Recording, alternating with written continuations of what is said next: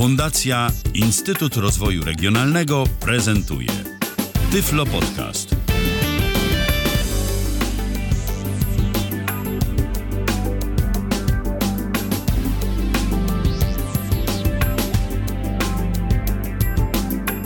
Tu Radio N, jesteśmy z wami na www.radio.nfm. Mm, Tam słuchać nas możecie 24 godziny na dobę przez 7 dni w tygodniu, bo tyle właśnie dla was nadajemy codziennie dużo, dużo, dużo dobrej muzyki, a w poniedziałek po godzinie 19 muzyki jest zdecydowanie mniej, a zdecydowanie więcej na naszej antenie wtedy pojawia się słowa.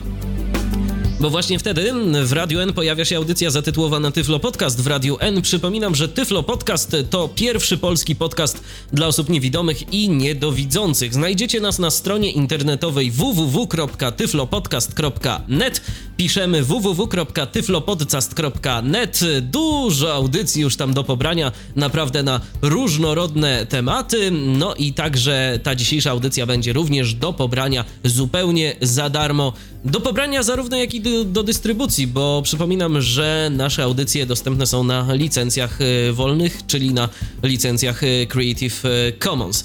A dziś porozmawiamy sobie na temat dostępności hoteli i restauracji, a konkretnie na temat działań realizowanych w ramach takiego projektu, który nazywa się AKAT. Witam bardzo serdecznie dwie koleżanki z pracy, czyli Anię Rozborską i Justynę Kucińską, które w tym e, projekcie działają. Witam was bardzo serdecznie. Witamy. Dobry wieczór. I witam także panią Małgorzatę Tokarską, właścicielkę biura podróży dla osób niepełnosprawnych Accessible Poland Tours. Dzień dobry, a właściwie już teraz to chyba dobry wieczór. Dobry wieczór Państwu, witam wszystkich. Dziś sobie porozmawiamy na temat e, dostępności hoteli i restauracji, tak jak już e, mówiłem, ale na dobry początek proponuję, aby któraś z Was rozszyfrowała ten tajemniczy skrót AKAT, bo dostępność hoteli i restauracji to mi i naszym słuchaczom myślę, że jeszcze coś mówi, ale AKAT to chyba raczej nie. No właśnie, AKAT jest e, rozwinięty po polsku w ten sposób, jak powiedziałeś. Jest to skrót od angielskiego tytułu projektu, czyli Accommodation and Catering Accessibility for Disability. Czyli to znaczy, ni mniej, ni więcej, że mm, chodzi o przystosowanie, tak? Dostępność, Mhm. dostępność e, hoteli, dokładnie mówiąc tak mm, bezpośrednio tłumacząc, dostępność zakwaterowania i e, usług cateringowych, gastronomicznych dla osób niepełnosprawnych. Jest tak zwykle, że na antenie Tyflo Podcastu, szczególnie na antenie Tyflo Podcastu w Radiu N mówimy o dostępności. Bardzo często jednak ta dostępność e, ma raczej aspekt techniczny, czyli mówimy o dostępności stron internetowych, dostępności oprogramowania, dostępności książek e, elektronicznych i jeszcze innych różnych rzeczy związanych bardziej z informatyką, albo też e, czasem i po prostu z tyfloinformatyką z punktu widzenia osób niewidomych albo z punktu widzenia osób słabowidzących, a to nie tylko o dostępność e, techniczną i urządzeń i oprogramowania chodzi, prawda? Bo dostępność to takie pojęcie, e, z którym powinniśmy się stykać na co dzień, prawda? No tak, Dostęp, No, No. słu- słuchamy cię, Justyno, słuchamy. dostępność najczęściej e, z moich doświadczeń e, na prowadzonych szkoleniach kojarzy się uczestnikom z taką dostępnością architektoniczną, więc o tym już wspomniałeś. Natomiast są bariery, które dla nas e, jako osób niepełnosprawnych są trudne do pokonania ze względu na brak świadomości czy brak umiejętności właściwej obsługi czy właściwej asysty nam w różnego rodzaju e,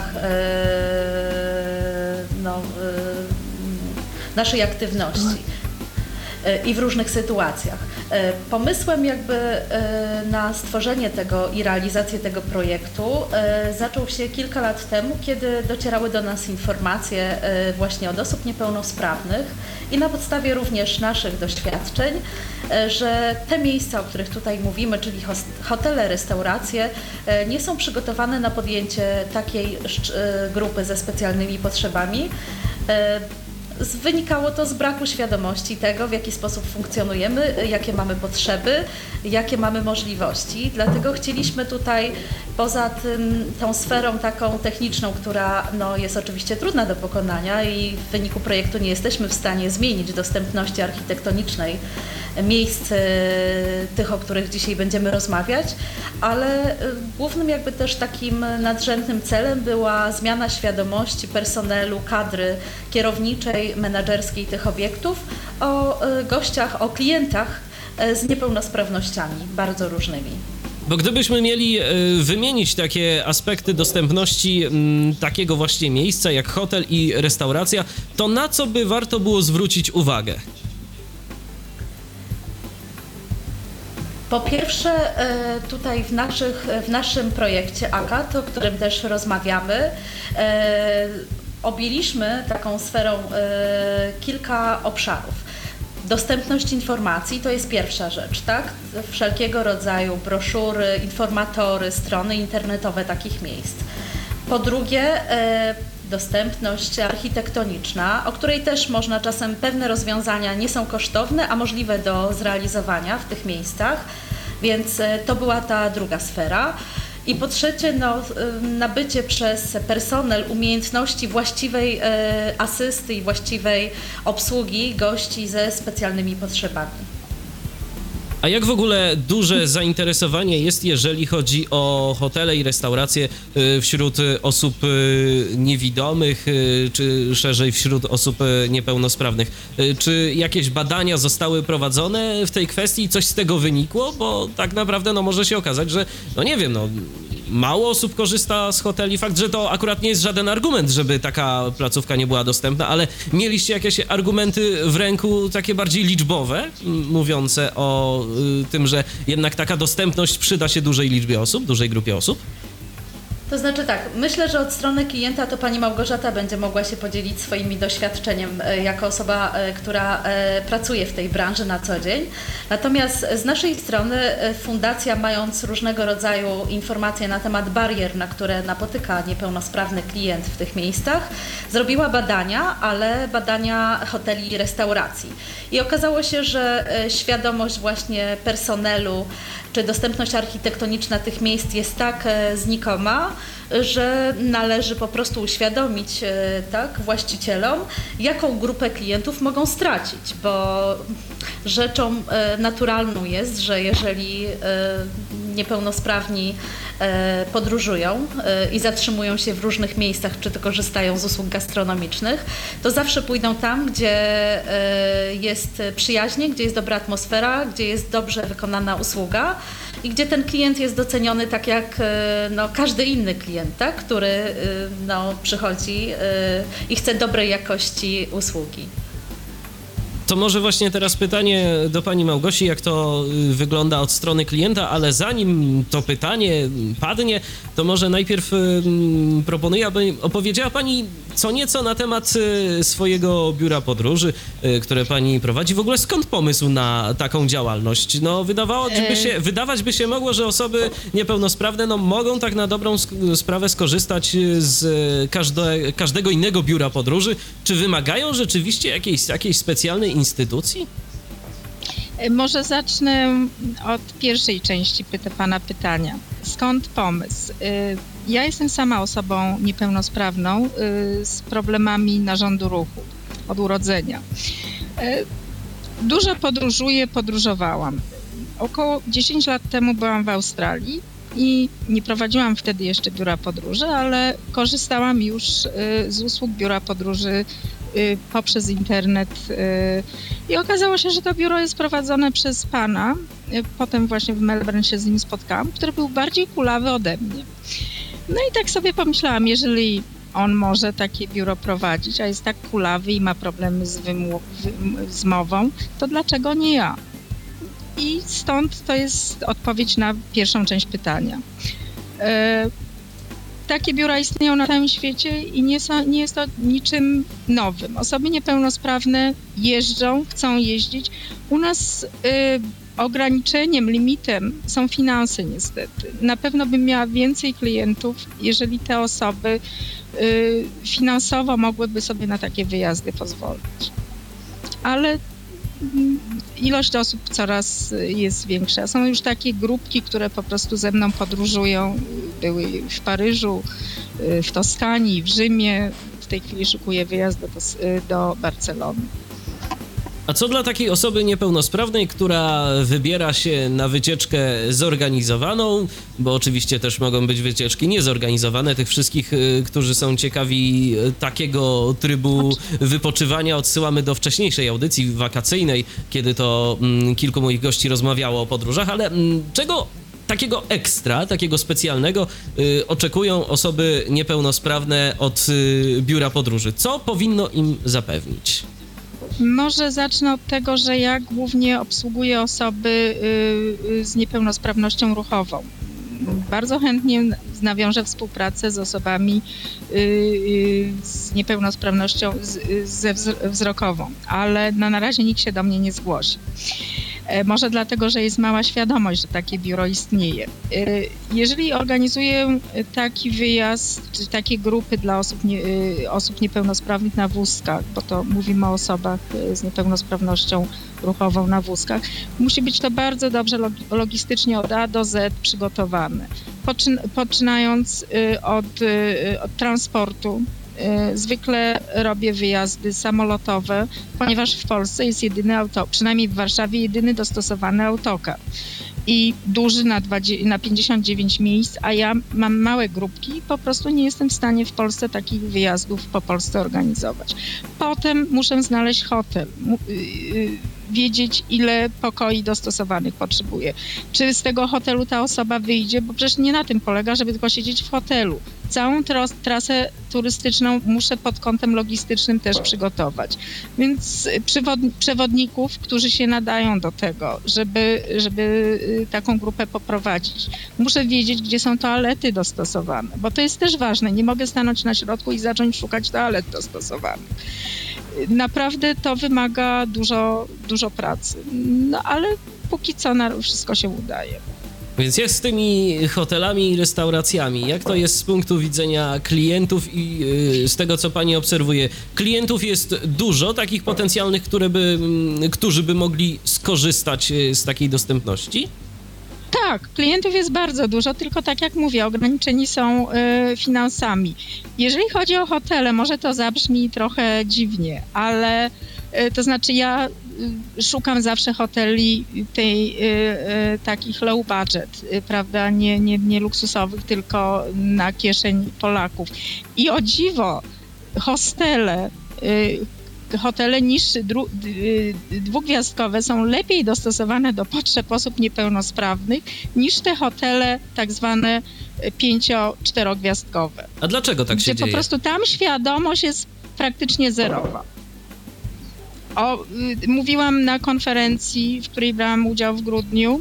Y, y, pani Ania na pewno pamięta, że wszystkie hotele mają jedno tak zwane double bed, czyli jedno małżeńskie łóżko. Jeżeli ja jadę y, z mi obcymi, no to przepraszam, nikt z obcy nie chce y, spać w jednym łóżku z obcą osobą.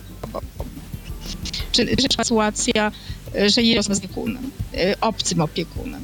Więc tego nie ma. A przecież to jaki problem zrobić dwa osobne łóżka i złączyć je razem? Przecież to naprawdę nie, nie wymaga jakichś nakładów finansowych, tylko to, co pani Justyna powiedziała na początku, brak świadomości. Po prostu brak świadomości. Może tutaj ja jeszcze odniosę się do tego, bo pani Małgorzata mówi o klientach y, i jakby możliwościach finansowych klientów z niepełnosprawnością y, do uczestnictwa w tej turystyce i w takim aktywnym wypoczynku, ale mam nadzieję, że też gdzieś ta audycja trafi do y, naszej branży turystycznej. Ja chciałabym tu podkreślić jedną rzecz. Wszelakie rodzaj, wszelakiego rodzaju instytucje, które finansują różnego rodzaju turnusy rehabilitacyjne, czy też organizowanie wszelakich e, rodzajów szkoleń tak, dla osób z niepełnosprawnością. Patrząc na rynek jest tego naprawdę mnóstwo. Tak? I teraz my na przykład borykając się jako fundacja, realizując jeden z projektów, szukaliśmy takiego miejsca. Proszę uwierzyć, że nawet tu na terenie Warszawy ciężko jest znaleźć coś, prawda, co będzie architektonicznie dostępne dla osób z niepełnosprawnością, choćby tutaj ruchową. Więc mam nadzieję, że jakby też ta świadomość u naszych krajowych, tak, e, e, osób, które działają w tej branży, no, żeby w tą stronę poszła, że są możliwości przyjęcia dużych grup, e, organizacji właśnie turnusów czy szkoleń, czy czegokolwiek, realizacji takich projektów wyjazdowych. No i trzeba by było też pomyśleć o dostosowaniu tych obiektów właśnie dla takich grup, nie tylko indywidualnych klientów, ale też może dla szerszych grup i szukania tutaj w tym kierunku klientów.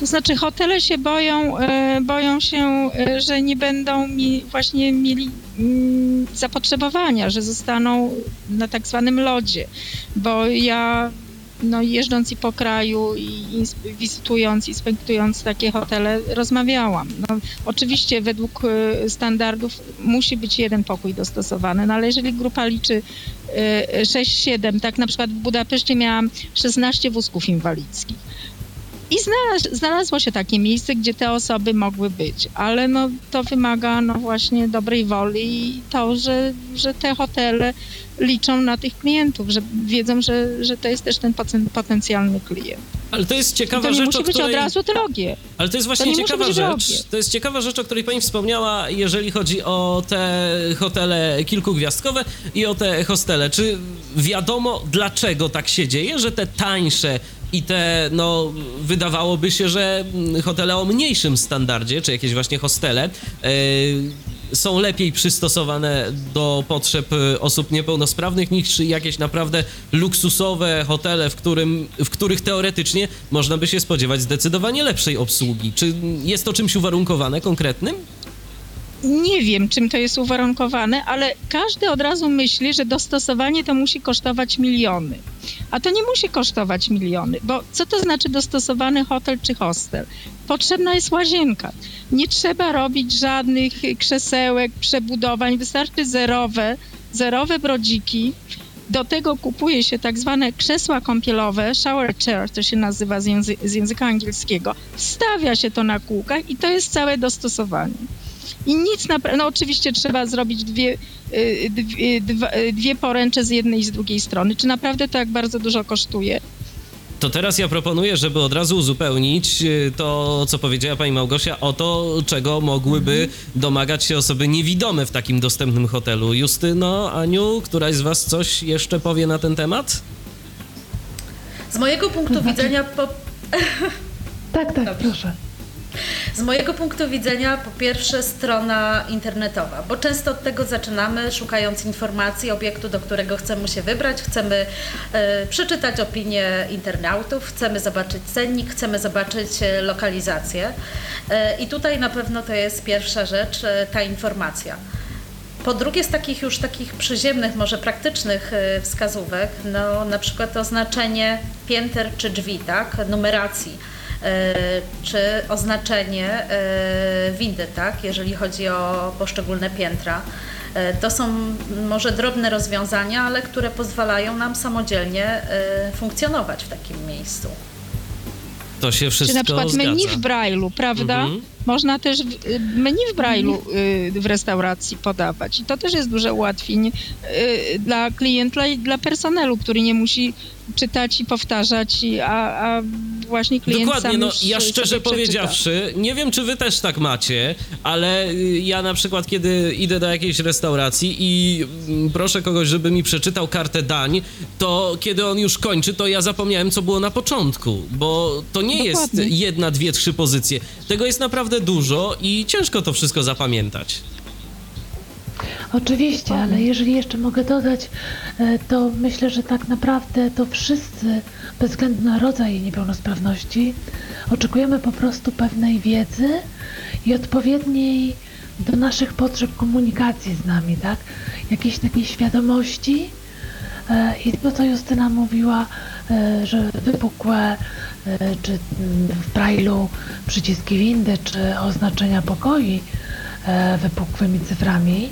E, To nam pozwala na samodzielność, ale zwykła wiedza osób na przykład w recepcji, że pod, oddając mi dokumenty, nie można ich po prostu przede mną położyć bez słowa.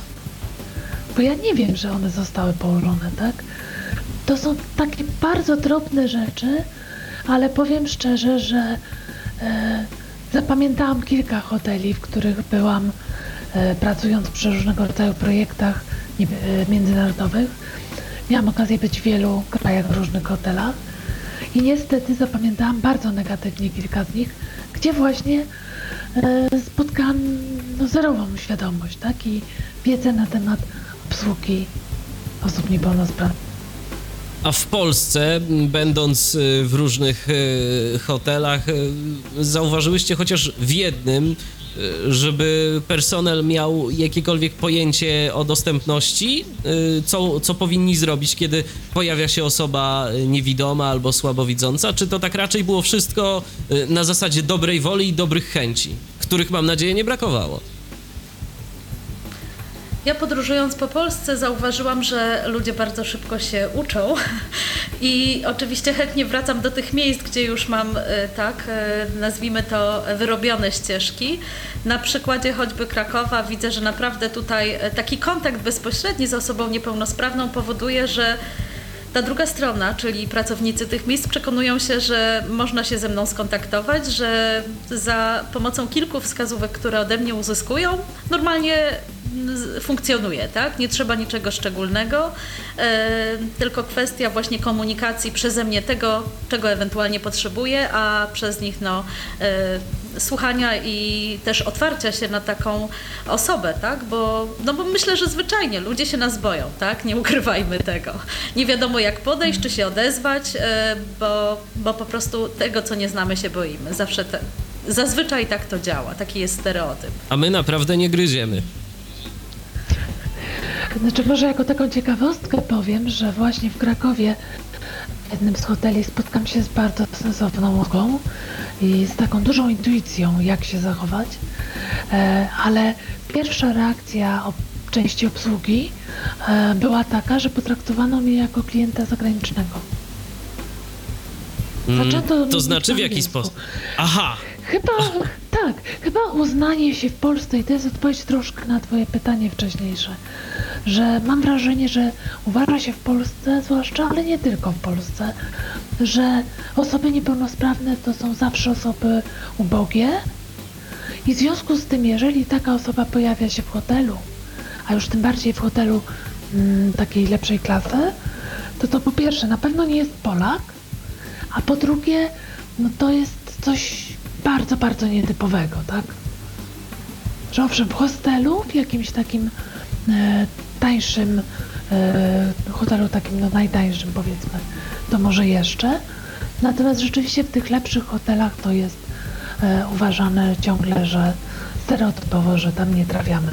No bo tak, bo jest takie przekonanie, że osoba niepełnosprawna to zazwyczaj nic nie robi, nie ma żadnej pracy, siedzi na tej rencie i tak naprawdę, no skąd ona ma mieć pieniądze na to, żeby zatrzymać się w lepszym hotelu? No, my doskonale wiemy, że tak nie jest i myślę, że mm, gro naszych słuchaczy również z tego sobie doskonale zdaje sprawę. Ja przypominam, że to jest Tyflo Podcast na antenie Radia N. Dziś rozmawiamy o dostępności hoteli i restauracji. Małgorzata Tokarska, Justyna Kucińska i Ania Rozborska to moi dzisiejsi goście.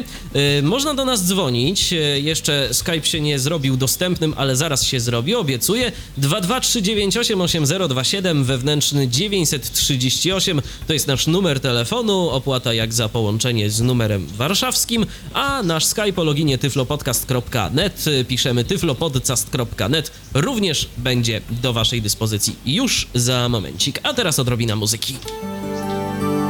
Tyflo Podcast.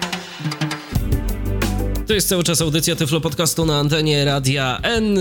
O jedynym hotelu w mieście śpiewał przed momentem Jacek Skubikowski. A przypominam, że właśnie dziś o hotelach i o restauracjach pod kątem ich dostępności rozmawiamy, a rozmawiamy z moimi dzisiejszymi gośćmi, czyli z Małgorzatą Tokarską, z Justyną Kucińską i z Anią Rozborską. 223988027 wewnętrzny 938 oraz tyflopodcast.net piszemy, przypomnę, tyflopodcast.net to jest mój skype'owy login. A teraz wracamy do mm, dzisiejszego tematu. Mm, no to skoro na początku powiedzieliśmy o projekcie, w ramach którego y, ty, Aniu i, i Justyno zajmowałyście się dostępnością hoteli i restauracji, mm, czyli o projekcie AKAT, to może teraz nieco szerzej na temat pro, tego właśnie projektu. Co to właściwie jest za projekt, y, kiedy się odbywał, a może jeszcze się odbywa, no i może jeszcze coś więcej na jego temat? Znaczy, no może właśnie kilka informacji takich e, e, formalnych, nazwijmy to. E, AKAD niestety się już skończył. Projekt trwał od 31 grudnia 2009 roku do 30 grudnia ubiegłego roku, czyli dwuletni. I był to projekt w ramach programu Uczenie się przez całe życie Leonardo da Vinci Transfer Innowacji.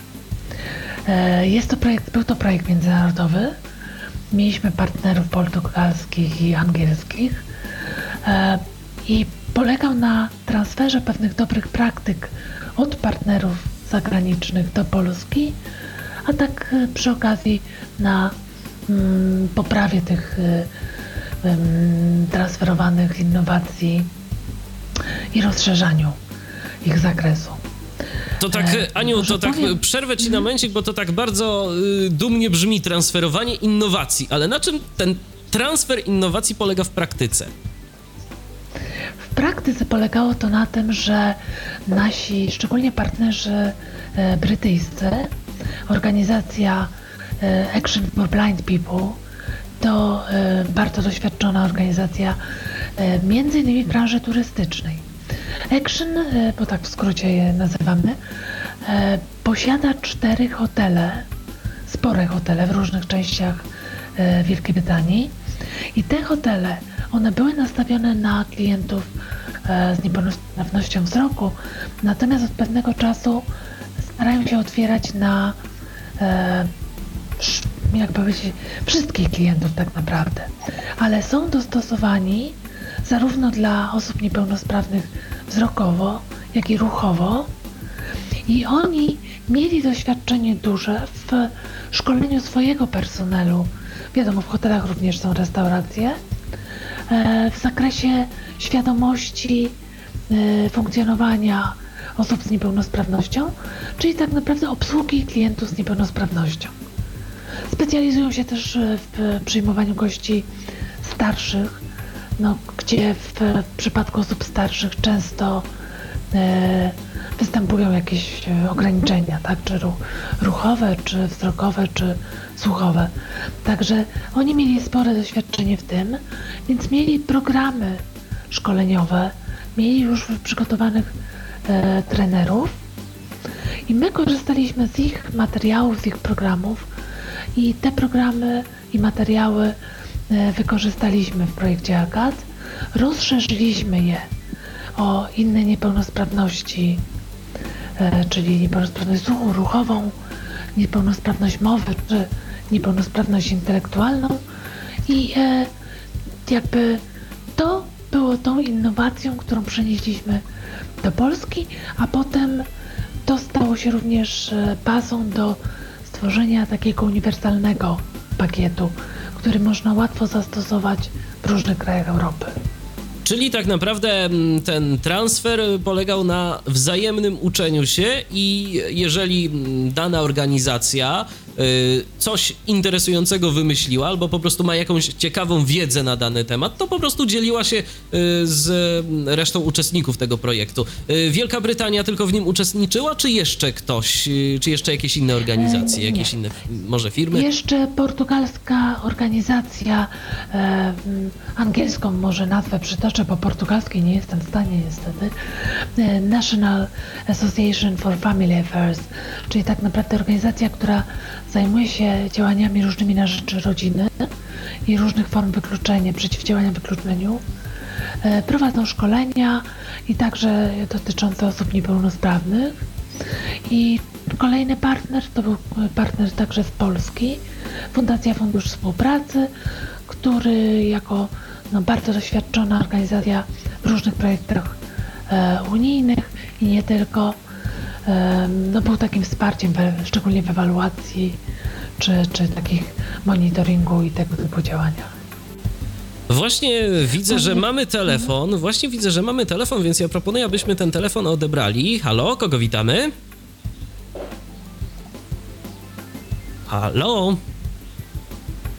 No niestety okazało się, że chyba jednak tego telefonu nie mamy, no ale może ktoś będzie chciał jeszcze do nas y, zadzwonić, więc y, zapraszamy oczywiście bardzo serdecznie. 223988027 wewnętrzny 938. Y, Skype loginie tyflopodcast.net jest również do waszej dyspozycji, także zapraszam bardzo serdecznie. To może wróćmy do Akadu, skoro, skoro słuchacz jednak albo słuchaczka zrezygnował. E, To może Justyna opowie troszkę o działaniach, które przewidywał AKAD.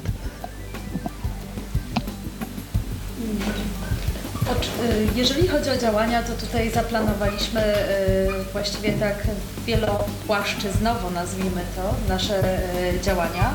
Justyno, troszeczkę bliżej mikrofonu, troszeczkę. Niezbyt mocno, ale troszeczkę jednak bym cię poprosił. Czy teraz mnie lepiej słychać? Y, Troszeczkę lepiej. Na chwilę, postaram się przybliżyć mikrofon. A teraz bardziej? O, teraz jest elegancko. Jeżeli chodzi o nasze działania w ramach projektu ACAD, e, to tutaj przenieśliśmy z gruntu e, Brytyjczyków po pierwsze program e, pilotażowego szkolenia dla branży, dla pracowników branży hotelowo-gastronomicznej. To szkolenie odbyło się dwukrotnie, ponieważ w wyniku ewaluacji okazało się, że są pewne obszary, które e, moglibyśmy i powinniśmy właściwie zmodyfikować. E, Drugim jakby takim działaniem e, było stworzenie, napisanie wspólnie podręcznika dotyczącego funkcjonowania osób e, z niepełnosprawnościami, e, z różnymi niepełnosprawnościami, obsługi tych gości przez e, personel e, hoteli i restauracji. E, Również takim ważnym i uważam, że innowacyjnym e, pomysłem było stworzenie narzędzia do samoewaluacji przez e, osoby zainteresowane. E, Polegające oczywiście na sprawdzeniu wiedzy na temat obsługi klienta z niepełnosprawnościami. E, I też e, ważnym takim elementem były wskazówki mm, obsługi osób z różnymi niepełnosprawnościami w hotelach i restauracjach, których autorami były same osoby z daną niepełnosprawnością.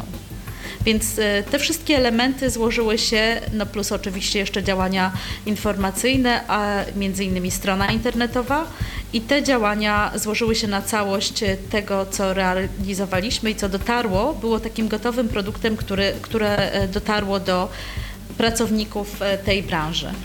No w końcu chyba uda nam się odebrać teraz telefon, zatem spróbujmy. Halo, kogo witamy? Witam Michale, tu Marek Michałek z Niemiec. Oj, no i niestety, Marku, znowu, znowu nam się, znowu nam się y, urwałeś. Więc proponuję, żebyś może, jeżeli masz taką możliwość, zadzwonił do nas za pomocą Skype'a, bo dziś coś ten nasz, y, coś dziś to nasze łącze y, telefoniczne nam chyba po prostu szwankuje, ale może jeszcze się, może jeszcze się y, uda. Przez momencik poczekajmy. No ale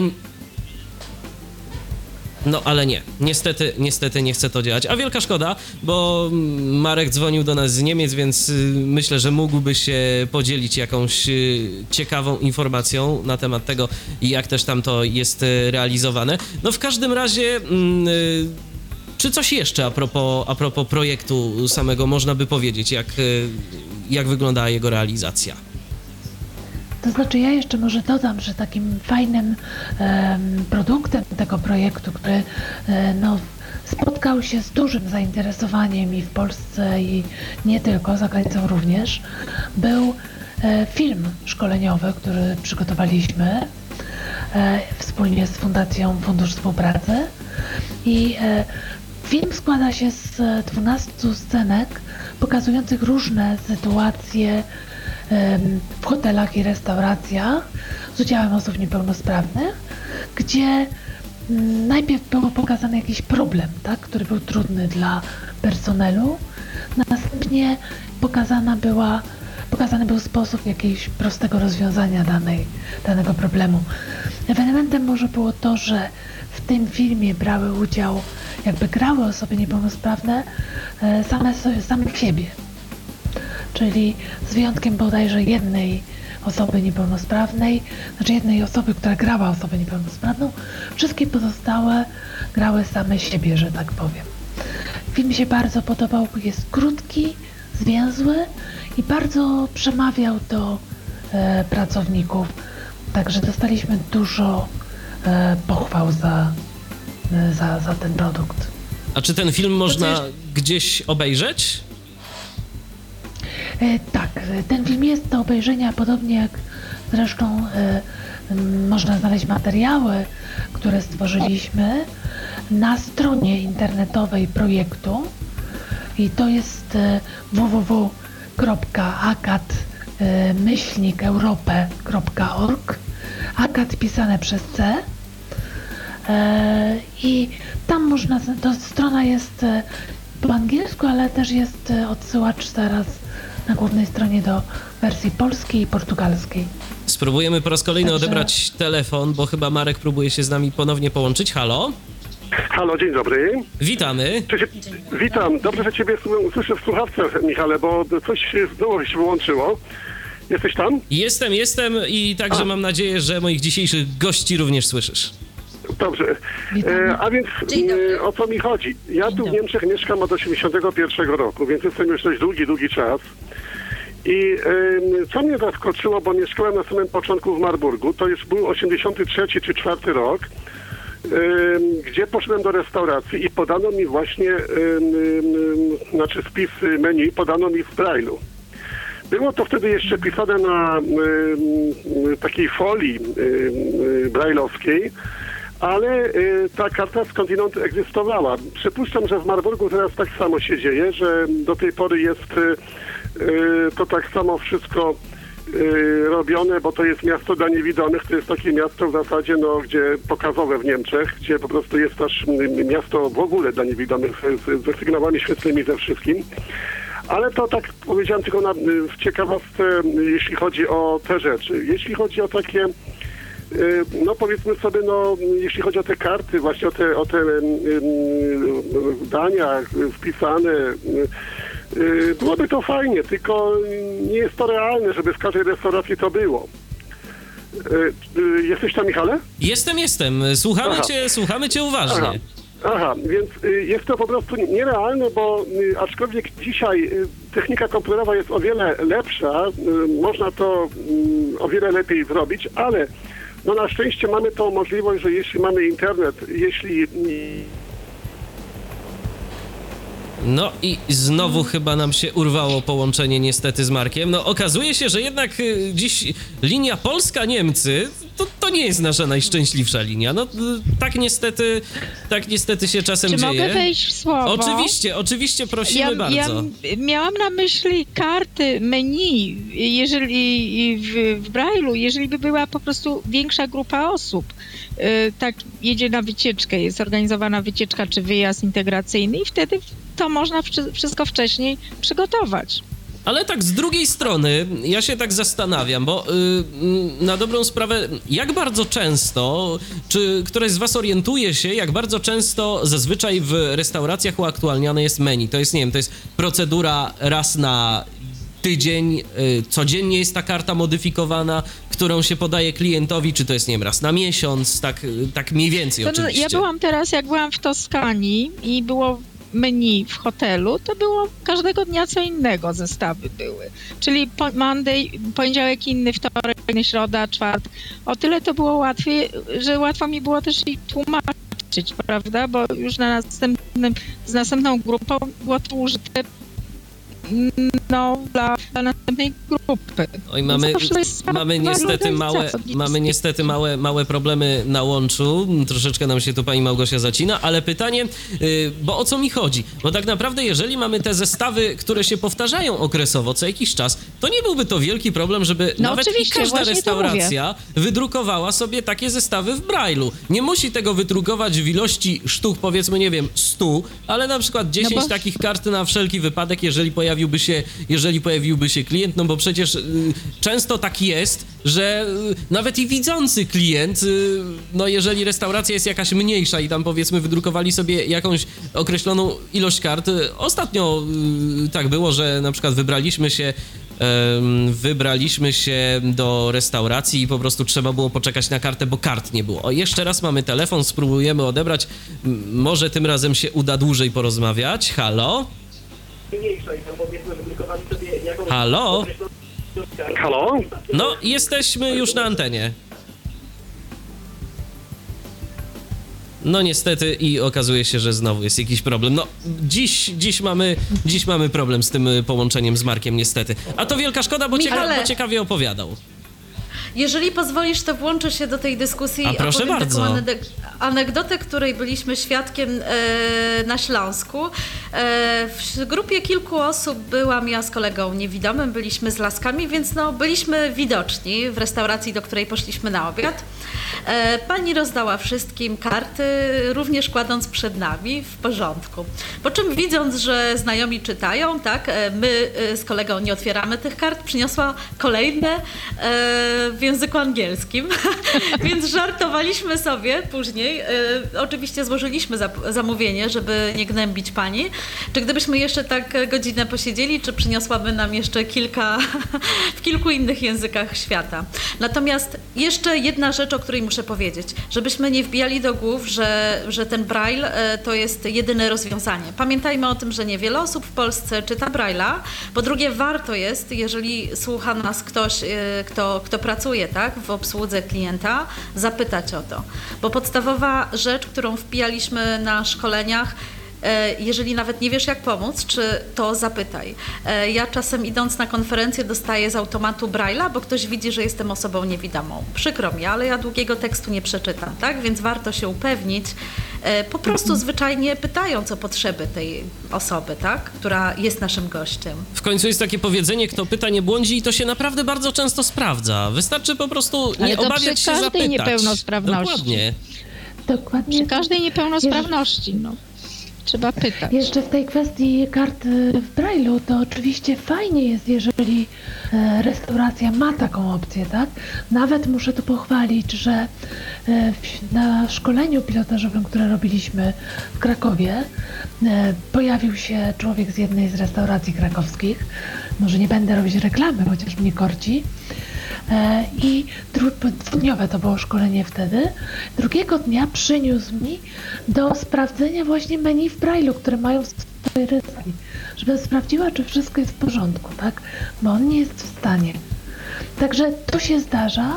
Natomiast muszę powiedzieć, że dla mnie to było ogromnym zaskoczeniem, jak lat temu kilkanaście byłam e, w Stanach Zjednoczonych. No i tam w kilku restauracjach dostałam menu w Braille'u. Także no można. Natomiast chciałam podkreślić to, o czym mówiła Justyna na początku, że e, jeżeli jest e, dostępna, zrobiona według standardów dostępności strona internetowa i tam znajduje się menu także, to jest duża pomoc. Ja osobiście często, jeżeli wybieram się do restauracji, mam to zaplanowane, bardzo często zaglądam na stronę i sprawdzam, co jest menu, żeby przygotować, co będę chciała zamówić. Oczywiście, że tak, bo to, to, się zawsze, to się zawsze przydaje. Natomiast jak właśnie jeszcze tak zapytam, z, z waszych obserwacji, z dostępnością stron y, hoteli i restauracji, y, jest to dostępne, czy większość jednak sprawia jakieś tam problemy? Nie ma informacji, jeżeli chodzi o restauracje, tak jak ja na przykład szukam, nie wiem czy o to chodziło, jeżeli szukam restauracji dostosowanej w trakcie organizacji wycieczki, to naprawdę muszę przede wszystkim wykonać telefony, bo nigdzie takiej informacji nie znajdę na, na stronie przy, przy restauracji. Znaczy, przy hotelu tak, przy restauracji nie. O to też chodziło, natomiast ja jeszcze mam tu pytanie również do Ani i do Justyny. Jak jest z dostępnością stron internetowych dla naszych y, oprogramowań odczytu mhm. ekranu? Dużo jest takich potworków, których się nie da czytać, czy to już przeszłość?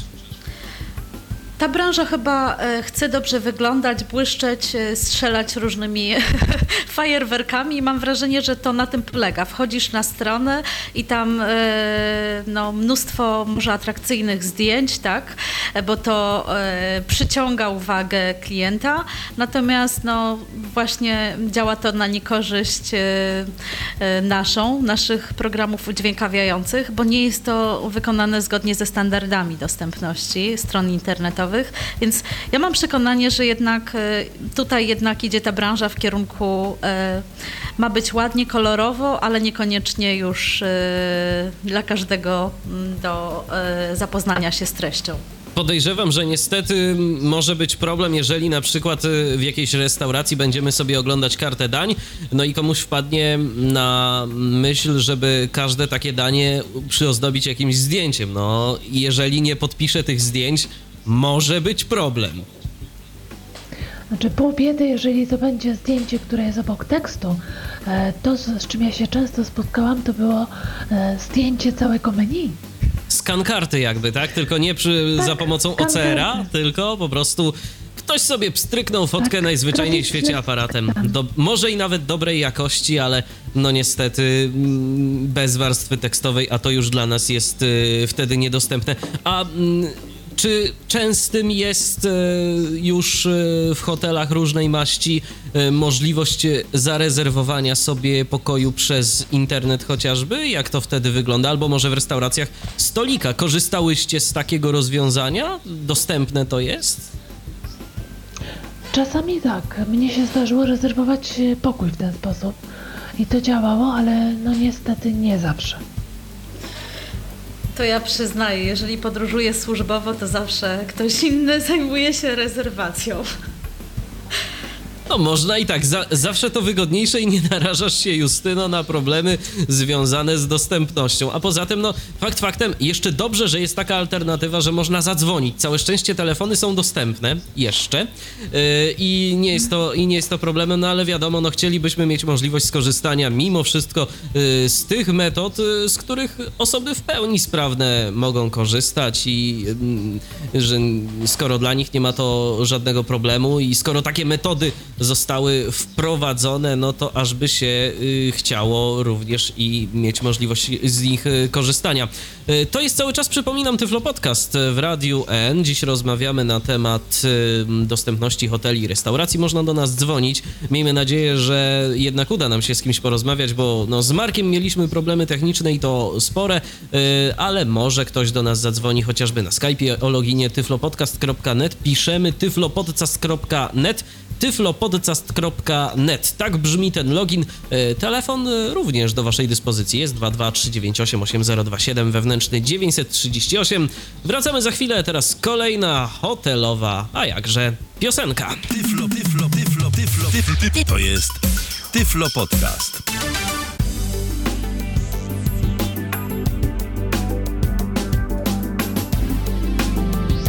Sympatyczna, długa piosenka. Hotel California i The Eagles e, już za nami, a przed nami kolejne wejście i w dalszym ciągu kontynuujemy temat y, dostępnych hoteli i restauracji. A przypominam, że dziś moi goście to Małgorzata Tokarska, Justyna Kucińska i Ania Rozborska. Wracamy do tematu. Jeszcze mm, zanim y, będziemy kontynuować y, tematykę programu AKAD, y, to y, pytanie Justyno do ciebie jako y, posiadaczki psa przewodnika. Jak też hotele i restauracje, no ale mm, wspominałaś o hotelach, że różne doświadczenia y, z tym miałaś. Jak też one reagują na psy przewodniki? E, To właśnie powiem e, przewrotnie, że hotele w hotelach. A to e, ani prośba, rzadziej- żeby nie dmuchała w mikrofon. Tak jest? W hotelach rzadziej spotykamy się z jakąś taką e, negatywną reakcją e, i tutaj mm, o dziwo wszędzie nas przyjmują. E, Pies jest wielką atrakcją, e, więc nikt nie robi nam problemów, żebyśmy e, z Pepem, z Peperem byli w, w hotelu razem. Nie ma dodatkowych opłat, co też jest miłe, bo niestety inne doświadczenia z tej branży pokazują, że niepełnosprawność traktują trochę w kategoriach luks, o czym później powiemy. Luks, luksusowego, podwyższonego standardu. Ale powiem o restauracjach i tutaj już niestety mm, można częściej spotkać się e, z, z reakcją e, sprzeciwu.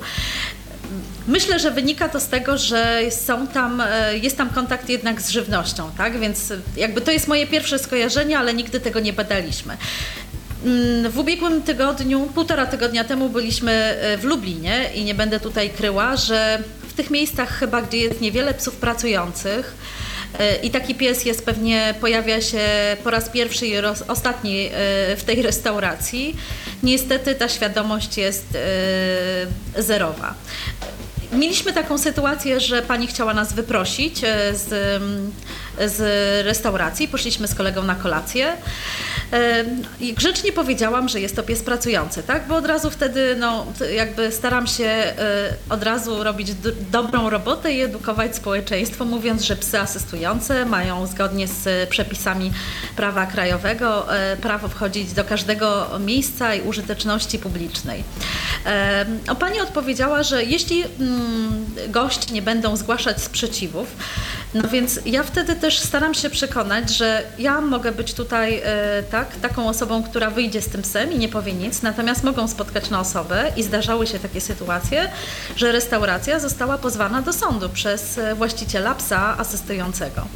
E, tak? I no, zostaliśmy, mimo atmosfery zostaliśmy, okazało się, że goście wręcz byli zachwyceni psem i, i było miło w efekcie, ale no niestety trudniej jest w restauracjach. I, i po, przekonywanie tych osób, że, że te psy mają prawo być z nami wszędzie tam, gdzie osoba niewidoma czy osoba na wózku, no jest jeszcze dużo pracy do zrobienia. Ale miejmy nadzieję, że kiedyś to się zmieni i że będzie lepiej, będzie łatwiej i będzie prościej y, tym wszystkim, którzy no, korzystają z usług y, psów przewodników, bo, bo to chyba no, nie jest miłe, prawda? Kiedy idziesz y, z pieskiem, a tu pojawia się taka informacja, że nie, proszę wyjść, bo, bo zwierzę nie może być w restauracji. No i, no i wtedy co? No, trzeba szukać czegoś innego, no bo przecież no, psa raczej nie zostawisz y, na zewnątrz. Nie ma takiej możliwości. Ja wtedy traktuję to, jak, person, jak gdyby personel tego miejsca wypraszał mnie. Dlatego, że ten pies no, jest wszędzie ze mną tam, gdzie, gdzie ja idę, tak? Więc wtedy tak naprawdę y, personel wyprasza mnie jako gościa tego miejsca. I traci raz, że parę złotych, no a dwa, że na jakiejś tam opinii, bo wiadomo, że opinia jest ważna i opinia poza tym idzie w świat. Idzie, idzie. Oczywiście.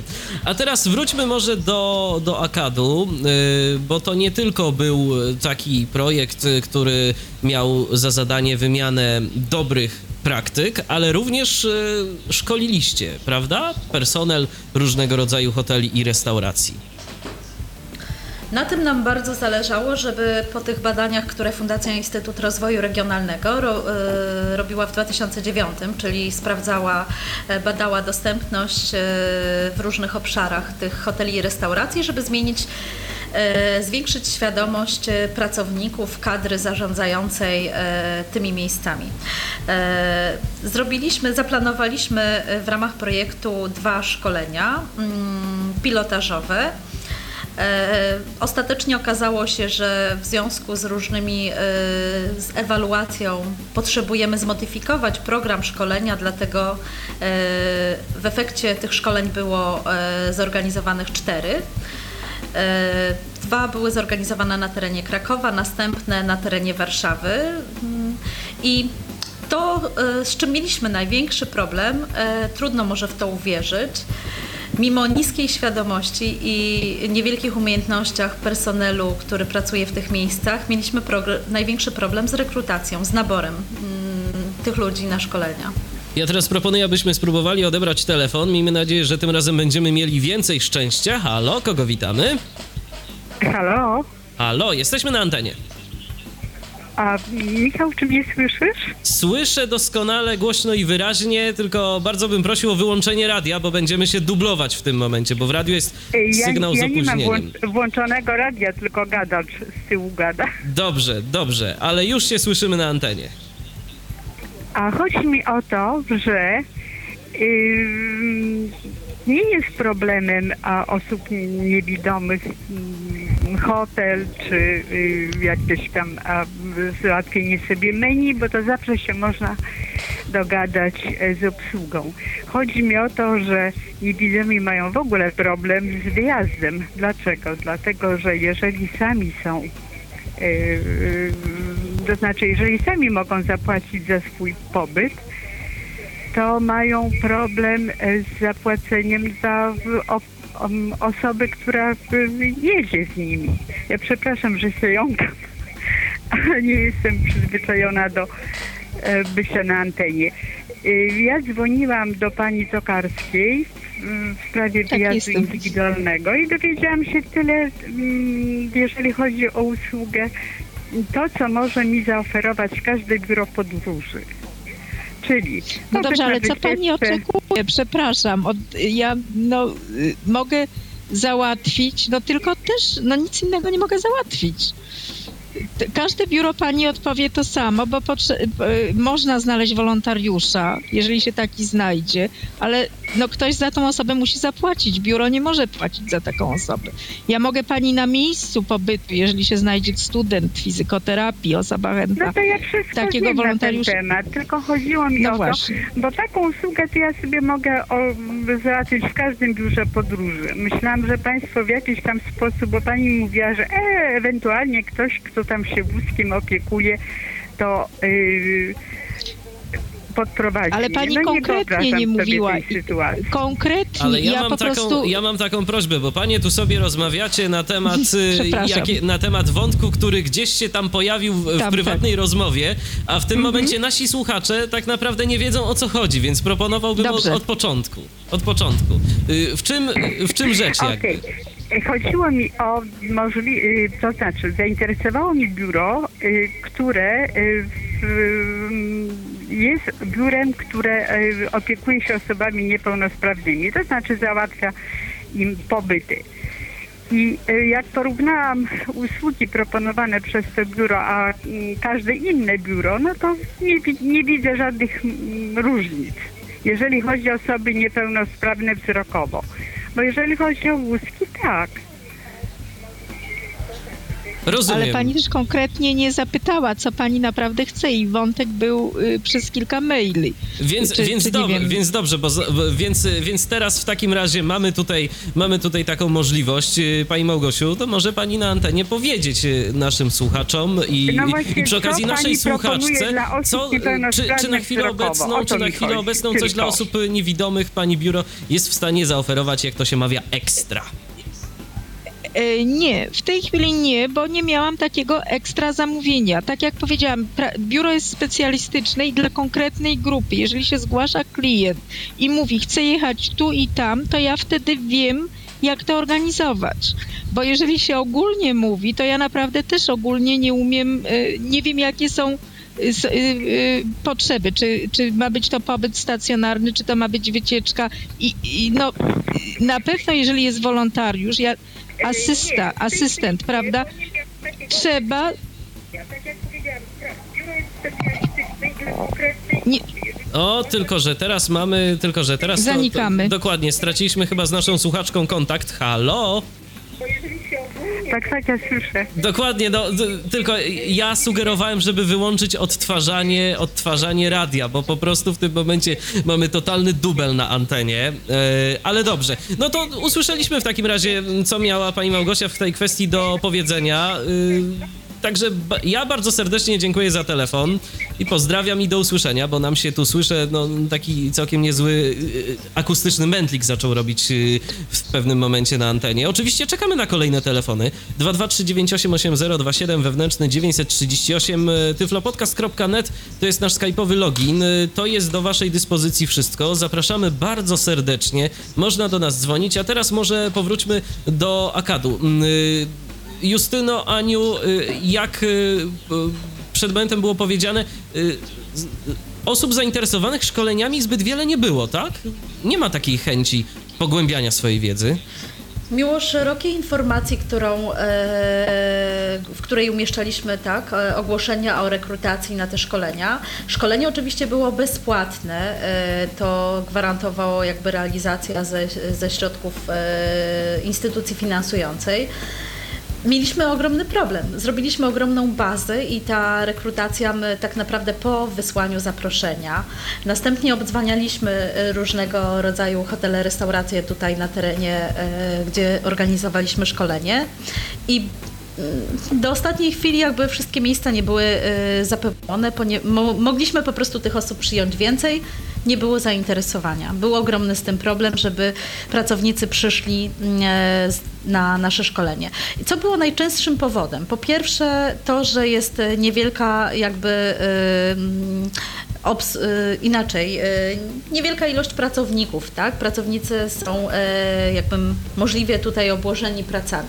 Po drugie też duża rotacyjność chyba tej mm, pracowników tej branży, bo mam wrażenie, że tutaj no, mm, właściciele często tych obiektów nie inwestują w kadry z racji na to, że e, właśnie jest ta rotacyjność, e, e, prawda, mm, ludzie pracują przez chwilę, odchodzą z branży i nie inwestuje się w, w mm, podwyższanie kwalifikacji pracowników tych miejsc.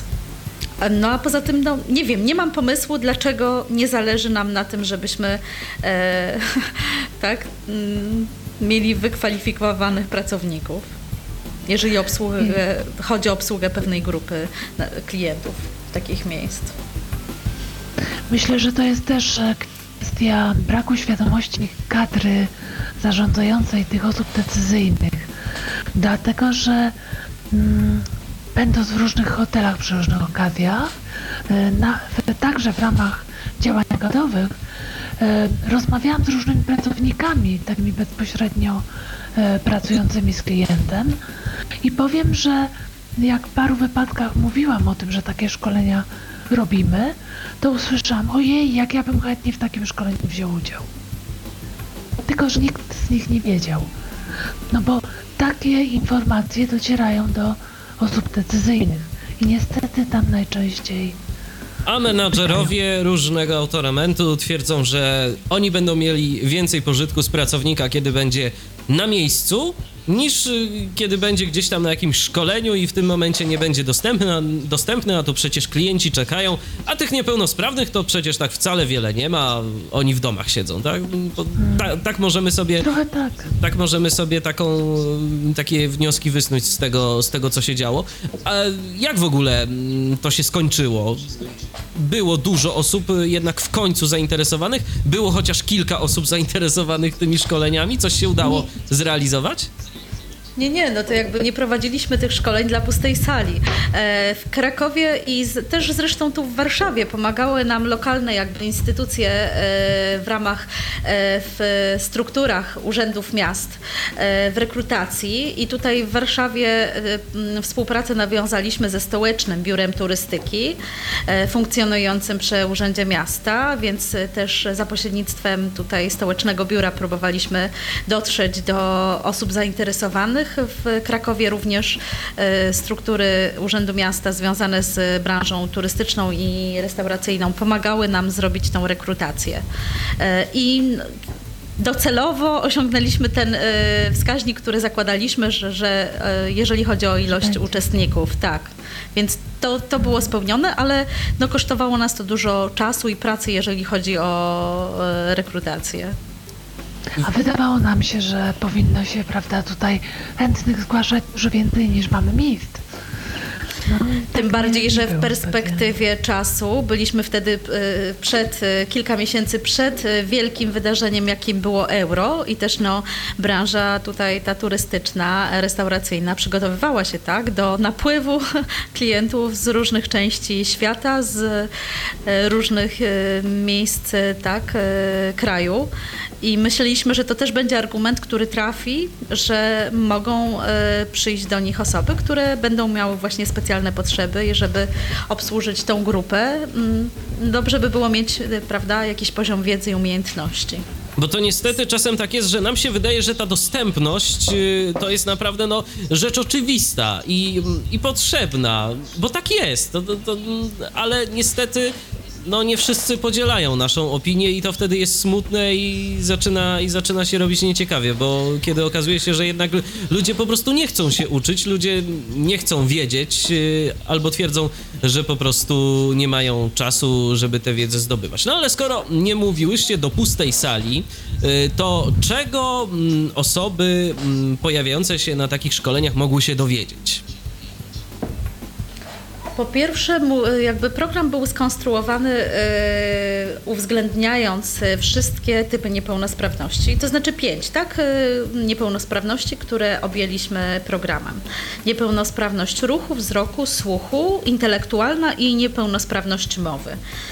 Po pierwsze, w jaki sposób te osoby funkcjonują i jakie, na jakie bariery mogą spotkać w takim funkcjonowaniu właśnie w hotelu czy w restauracji. E, Po drugie, e, mówiliśmy też o sytuacjach e, zagrożenia i jakiej pomocy osoba z daną niepełnosprawnością oczekuje i potrzebuje tak, w takiej sytuacji. E, Po trzecie, uczyliśmy takich praktycznych aspektów e, pomocy osobom z różnego rodzaju niepełnosprawnościami oraz też mówiliśmy o dostępności informacji przy poszczególnych niepełnosprawnościach, a właściwie barierach, jakie mają e, osoby w dotarciu do informacji i co może im ułatwić to ta, mm, dotarcie do informacji. A efektem tego y, jesteście w stanie sprawdzić, y, jak, y, jaki był ten efekt, czy po prostu y, jakieś hotele poprawiły tę swoją dostępność, czy to raczej wyglądało w ten sposób, no że okej, szkolenie się odbyło, no i dalej co się z tym dzieje, to nie bardzo wiadomo. Może wspomnę jeszcze tutaj o jednym produkcie Akadu, którym było to narzędzie do ewaluacji wiedzy. E, To było 30 pytań e, z tych trzech obszarów, czyli komunikacja, zagrożenie, informacja i, I, to, i asysta. i asysta. Cztery I obszary. cz- ta, cztery obszary i pięć typów niepełnosprawności. Więc pytania dotyczyły wszystkich tych obszarów i każdej z niepełnosprawności. Testowaliśmy to w ten sposób, używaliśmy tego narzędzia e, przed szkoleniem i po szkoleniu. I tutaj no, e, te wyniki wskazały, że osoby, które uczestniczyły w naszym szkoleniu, zwiększyły e, poziom jakby wiedzy i umiejętności też, tak? Więc no, to było mm, widoczne przy użyciu tego narzędzia doskonale. Może jeszcze odpowiadając na Twoje pytanie, przepraszam, e, to e, na koniec projektu organizowaliśmy konferencję, w której zresztą Pani Małgosia też uczestniczyła E, i kilku z naszych mm, przeszkolonych, że tak powiem, osób zaprosiliśmy. Między innymi był właśnie przedstawiciel tej krakowskiej restauracji i na przykład w jego wypadku skutki były takie bardzo konkretne, bo on jako menadżer w, tej restauracji, e, menadżer sali, e, przeprowadził takie no, uproszczone szkolenie z tego, co się dowiedział dla pracowników u siebie i podawał konkretne przykłady, e, że już mieli okazję wykorzystać tą wiedzę w swojej pracy takiej codziennej. Ja jestem bardzo ciekaw, czym się kierowały osoby, które jednak decydowały się na to szkolenie. Być może właśnie tym, że po prostu y, miały kiedyś do czynienia z osobami niepełnosprawnymi i tym, że no jednak widziały, że te osoby mm, przychodzą do ich restauracji, no i jednak warto by było jakoś y, lepiej być w stanie do nich podejść z jakąś wiedzą o ich potrzebach i o tym, y, w jaki sposób takiego niepełnosprawnego klienta obsłużyć. Wiecie może coś na ten temat? Co, co, co kierowało mm, uczestnikami szkolenia, że się w końcu decydowali ci nieliczni z wielu? Dokładnie tak jak mówisz, znaczy Justyna może powie więcej, bo e, ja nie na każdym z tych szkoleń byłam. Natomiast to, co pamiętam, to e, duża część osób były takie, które już rzeczywiście e, spotkały się z klientem niepełnosprawnym i e, no, czuły tą potrzebę, że muszą się douczyć, bo nie do końca wiedzą, jak się zachować. E, część osób e, powiedziała, że rzeczywiście ma świadomość, że jest to grupa klientów, która jest e, mm, jakby, no tak brzydko powiem, niezagospodarowana, tak? Czyli, że ci klienci są, ale oni nie są przygotowani na tych klientów. Czy Justyna może coś więcej powiesz o tym? Em, A też kolejny jakby y, argument, który tu przemawia za tym, żeby uczestniczyć w takich szkoleniach, to to, że niepełnosprawność nie dotyczy tylko ludzi takich z widoczną niepełnosprawnością, jak biała laska czy aparat słuchowy. Pamiętajmy o tym, że mm, no, społeczeństwo starzeje się i to też jest y, tak naprawdę argument, y, który mm, bardzo trafia, że z wiekiem ta niepełnosprawność y, jest coraz częstsza, tak? Mamy dużo więcej ograniczeń w funkcjonowaniu i dlatego te nasze szkolenia nie dotyczyły stricte tylko i wyłącznie tych niepełnosprawności, o których mówimy, ale też obsługi osób e, starszych, osób, które czasowo są niepełnosprawne, choćby z powodu złamanej ręki czy nogi. E, więc tak naprawdę w grę wchodzi dużo większy rynek do zagospodarowania, a nie tylko osoby z taką trwałą tak, e, niesprawnością w funkcjonowaniu. Oczywiście, że tak, bo no jednak osoby starsze y, chodzą też y, do restauracji i po prostu, no wiadomo, te zmysły już z wiekiem nie są tak y, dobrze funkcjonujące jak y, wcześniej, no i też może być potrzeba chociażby, no nie wiem, karty dań z powiększonym drukiem, może w Braille'u to niekoniecznie, a mm, osoba słabowidząca no raczej w wieku, która traci wzrok w wieku tam powiedzmy 70 czy 80 lat, to się tego Braille'a raczej nie nauczy już, y, no chyba, że bardzo będzie jej się chciało. Natomiast no część tych dobrych praktyk y, również i na seniorów można przekuć i można mieć z tego jakiś realny profit. To, co pewnie potwierdzi pani Małgorzata, że tutaj w przypadku barier architektonicznych, jeżeli usuniemy progi, zrobimy podjazd, proszę zwrócić uwagę, że nie tylko osoba na wózku z tego korzysta, ale osoba, która złamała nogę i chwilowo porusza się o kulach. Osoba, która ma ciężki bagaż i matka z dzieckiem, tak?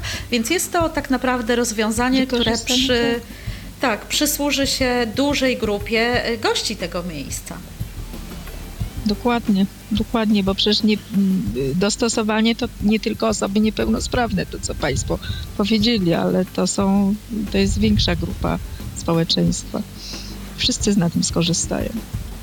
A ja tu jeszcze a propos hotelów, y, hoteli to bym proponowała, m, żeby na przykład w którymś z, projekcie, z projektów y, zaproponować, żeby w każdym hotelu, no może nie w każdym, ale w takich resortach, y, y, był, była taka przeszkolona osoba do, do, mm, do spraw logistycznych. No właśnie na przykład y, osoba niepełnosprawna, y, niewidoma czy na wózku y, przybywa sama do hotelu, chce się dostać do restauracji, chce się na przykład dostać na basen y, i jak byłaby, byłby taki asystent czy bellboy y, też już przeszkolony, to, to wtedy no, mm, łatwiej by takim osobom było. Co Państwo sądzą na ten temat? Znaczy, nam właśnie o to chodziło, żeby maksymalnie w, e, w tych hotelach czy restauracjach były przeszkoleni pracownicy, bo Ale konkretnie taką osobę przeszkolić właśnie do takiej pomocy. Znaczy ja myślę, że to jest też trudne, dlatego że jednak tam ten personel się zmienia e, No tak. w ciągu doby, w ciągu tygodnia, prawda? Dlatego to nie powinna być uważam jedna osoba. Natomiast wiele rzeczy można wytłumaczyć, prawda? Trzeba mieć jakąś podstawową świadomość i chęć, taką otwartość na e, klienta. Wtedy klient potrafi najczęściej wytłumaczyć, czego potrzebuje. Znaczy ja w ogóle jeszcze może powiem, że nasz projekt skupiał się na umiejętnościach, tak? Na e, dostarczeniu szkolenia, dostarczeniu umiejętności, kwalifikacji pracownikom. E, często jest tak, że chyba to też był problem menadżerów, że oni uważają, że hasło dostępność są właśnie to, co wspomniałeś wcześniej, ale które koszty, że to jest przebudowa, tak? Jeżeli my nie jesteśmy dostępni, bo na przykład mamy gdzieś schody, no to po co nam się szkolić, bo to i tak nam nic nie da. Natomiast my powtarzaliśmy na naszych szkoleniach i w materiałach, że staramy się przekazać wiedzę, jak prostymi często sposobami, jak dzięki świadomości i podstawowym umiejętnościom można e, te bariery istniejące pokonać. Bo one często są do pokonania. Ja nie wiem dlaczego, ale ja muszę tutaj włączyć się, bo ciągle siedzi mi od początku naszej e, audycji e, jeden przykład. e, Byłam świadkiem sytuacji, kiedy zostaliśmy gdzieś tam podczas wyjazdu w Ełku zaproszeni do czterogwiazdkowego hotelu na obiad. Wspaniale. Byli z nami, były z nami też osoby na wózku. Słuchajcie, winda opatrzona logiem Pefronu, finansowana prawda, przez instytucję, która również ma środki i możliwości, żeby likwidować te bariery architektoniczne e, i pięć schodków, tak? E, Uwierzcie, że nikt z personelu nie mógł obsłużyć tej windy. Znaczy, no to było niedzielne popołudnie w porządku. E, Kolega, który poruszał się na wózku, wszedł e, tak, we, we, sobie znany na pupie. Dobrze, później wsiadamy do windy na parterze, wspaniała winda, udźwiękowiona, e, obrajlowiona, przepraszam, jeżeli chodzi o przyciski. Zjeżdżamy na dół do sali.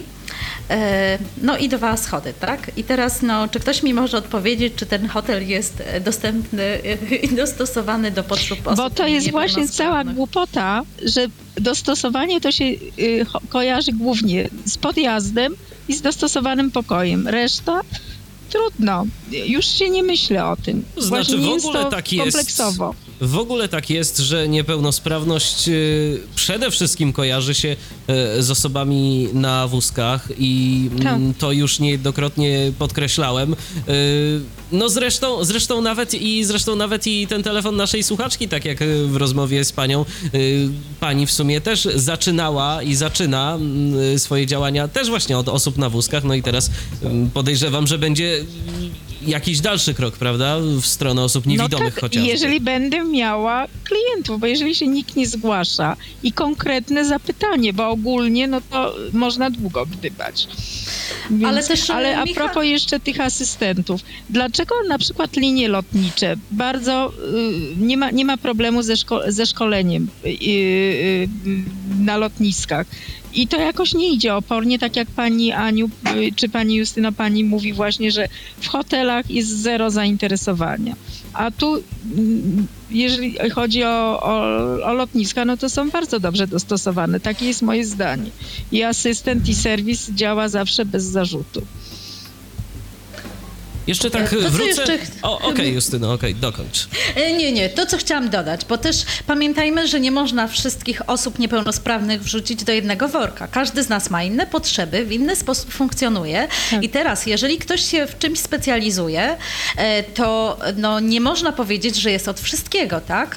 E, Zobaczcie, że dobrze, są zasady uniwersalnego projektowania, mówimy tu o jakiejś dostępności przedmiotów, budynków, tak, strony, jest to dla wszystkich, ale są pewne elementy, choćby, nie wiem, osoba niewidoma w jakiś sposób zwiedza, tak? Jeżeli ja jadę do jakiegoś miejsca, to ja nie potrzebuję, tak jak w przypadku osoby na wózku, żeby miała asystenta, który będzie mi pomagał, tak, w przemieszczaniu się, tylko no, przemieszczanie się na pewno, ale też osobę, która będzie mi na przykład e, pilota wycieczki, która będzie w odpowiedni sposób obrazowała to, co widać, tak? E, Nie wiem, e, w miarę możliwości w muzeach czy takich obiektach pozwalała, czy, czy dogadywała się z personelem, żeby mogła dotknąć, tak, wystawy.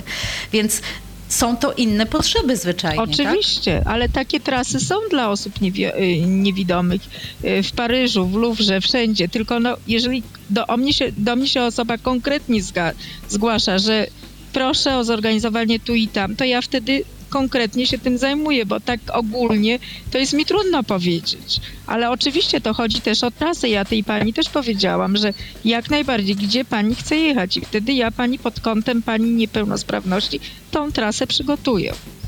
Dlatego po prostu no, wystarczy się kontaktować, wystarczy zgłaszać jakieś Tak, swoje oczywiście. konkretne potrzeby, no i coś tak, będzie tak, można w tej kwestii działać, jak rozumiem. Oczywiście, bo ogólnie no to jest trudno naprawdę cokolwiek powiedzieć, bo zgłosił się do mnie pan z Niemiec, na, który chce przyjechać na Sylwestra. No i poszukuje asystenta. Ja konkretnie wiem, że poszukuje asystenta. Takiego asystenta nie znalazłam, bo po prostu jest okres Sylwestra i żaden asystent, wolontariusz czy nie wolontariusz za pieniądze czy nie za pieniądze nie chce. Bo to jest taki okres świąteczny, a mentalność Polaków jest taka, jaka jest.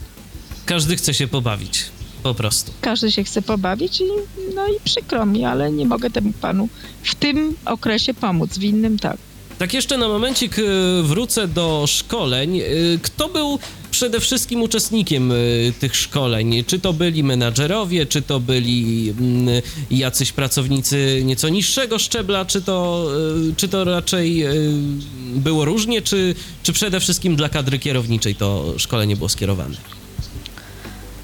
Uczestnikami naprawdę byli pracownicy wszystkich szczebli, dlatego że nie było to kierowane do jednego e, tak, e, typu, znaczy do jednej jakby tutaj e, podmiotów, typu menadżerowie czy obsługa bezpośrednia.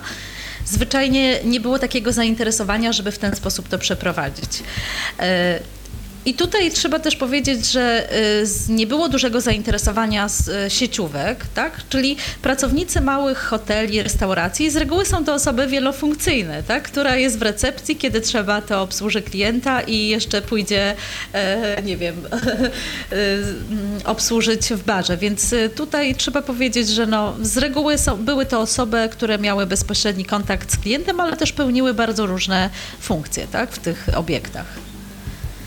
Rozumiem. Przy tych, przy tych hotelach sieciowych jest taki problem, znaczy problem, no, jakby coś, co musimy wziąć pod uwagę przy tego typu działaniach, że e, centrala odpowiada za szkolenie pracowników całej sieci. I to e, jakby centrala decyduje, jakie szkolenia, e, w jakich szkoleniach pracownicy biorą udział. Więc tu nasza rola e, była taka, żeby dotrzeć do centrali, a to rzeczywiście nie było czasem proste. Czyli jak rozumiem, nawet takie hotele. e, Ale właśnie, to, to jest też ciekawe, to jest też ciekawa kwestia, no bo wydawałoby się, tak jak już tu powiedzieliśmy, na przykład y, nie ma problemu, jeżeli chodzi o szkolenia takie świadomościowe, e, dostępnościowe na lotniskach, czy mm, jeżeli chodzi o pracowników e, linii lotniczych. A jak to jest z tą branżą hotelarską w Polsce? Mamy różnego rodzaju sieci. Y, W tych sieciach też jest źle? To znaczy jest lepiej, ale tak naprawdę to kwestia jak trafi się na osobę, która ma większą intuicję bądź mniejszą, bo szkoleń przeważnie nie mają w, te, w zakresie obsługi gości niepełnosprawnych. Rozumiem. Ja, ja przypominam, że cały czas słuchacie Tyflo Podcastu na antenie Radia N. Dziś rozmawiamy na temat dostępności hoteli i restauracji. Można do nas dzwonić. Owszem, zapraszamy bardzo serdecznie. 223988027, wewnętrzny 938, e, nasz radiowy Skype o loginie tyflopodcast.net. Piszemy tyflopodcast.net. Także jest do waszej dyspozycji. Do rozmowy wracamy już za chwilę.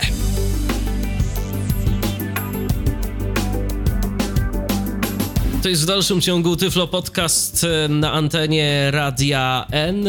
Słuchacie cały czas e, naszej audycji dotyczącej e, dostępności hoteli i restauracji. Za momencik powrócimy do mm, rozmowy dotyczącej chociażby projektu AKAD i tego, co po nim, ale zanim to mamy telefon.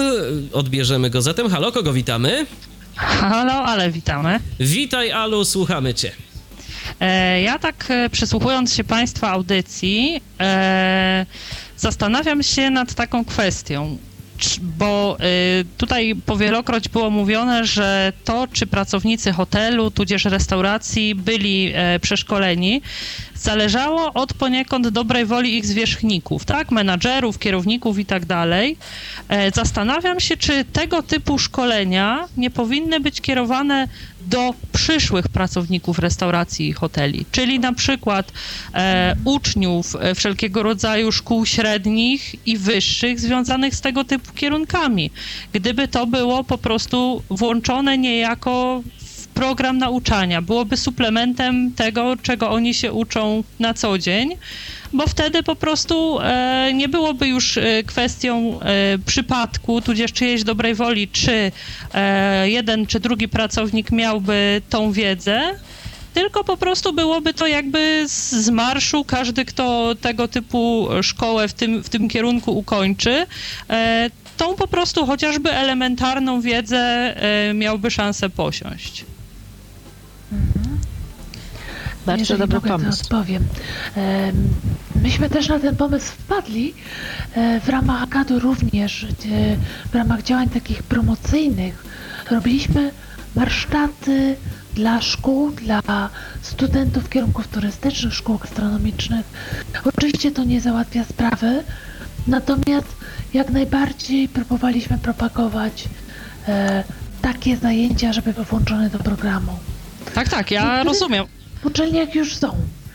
E, mieliśmy, współpracowaliśmy również e, z wykładowcą na przykład jednej z warszawskich szkół e, Wydziału Turystycznego, gdzie takie zajęcia na przykład są włączone już w program. Mhm, rozumiem. Idziemy też w tym kierunku, to jest bardzo dobry pomysł i też uważam, że to jest do dalszego propagowania. Ach, rozumiem. Może kiedyś się uda. Mm, tak, miejmy nadzieję. E, to w takim razie dziękuję bardzo. Pozdrawiam serdecznie, życzę miłego wieczoru. Dziękujemy Alu wzajemnie, pozdrawiamy. Do usłyszenia. Więc y, teraz y, proponuję, abyśmy powrócili do, do tematu Akadu, y, a konkretnie do mm, tego, co, co dalej, bo projekt, jak rozumiem, się już skończył, ale czy to znaczy, że dajecie sobie spokój z dostępnością hoteli i restauracji, czy też to jeszcze będzie miało jakąś swoją kontynuację? Nie dajemy sobie spokoju, a wręcz e, po, tym projekcie, znaczy zwłaszcza na, e, to było bardzo widoczne na konferencji kończącej projekt, e, padło wiele takich wypowiedzi, które potwierdziły potrzebę nie tylko kontynuacji, ale rozszerzenia tego typu działań. Bo wiele osób podkreślało, że hotel, restauracja, zresztą dzisiaj też to padło, to nie jest całość tematu, bo to jest kwestia tych wszystkich usług około turystycznych, czyli transportu, to jest kwestia informacji w biurach, e, na przykład promo, promocji danego miasta, czy w informacji turystycznej, czy to jest e, e, kwestia przewodników turystycznych, którzy wiedzą, jak z daną grupą się komunikować, co danej grupie jest potrzebne. Także z takimi e, postulatami do nas ludzie docierali. Na przykład sami przewodnicy turystyczni zgłosili się do nas, e, że chcą mieć szkolenia z zakresu obsługi właśnie klientów z niepełnosprawnością. I nawet takie szkolenia robiliśmy dla nich za, za ich własne pieniądze, tak? Ta grupa wiedziała, że taką potrzebę ma i zapłaciła za to, żeby ich przeszkolić. Także widzieliśmy tą potrzebę i e, w związku z tym wspólnie z częścią partnerów, e, którzy byli w Akadzie, przygotowaliśmy wniosek e, na kolejny projekt, który obejmie szeroko rozumianą branżę turystyczną i około turystyczną. I będzie też podobną tematykę zawierał jak akad, przy czym poszerzono o tematy, jakby problem informacji, czyli jaka informacja powinna być zbierana o poszczególnych miejscach, usługach, czy też jaka informacja należy, musi być dostarczana klientowi z określoną niepełnosprawnością, żeby miał pewność, e, że skorzysta z usług, e, znaczy jakby z oferty w pełni dla niego dostępnej.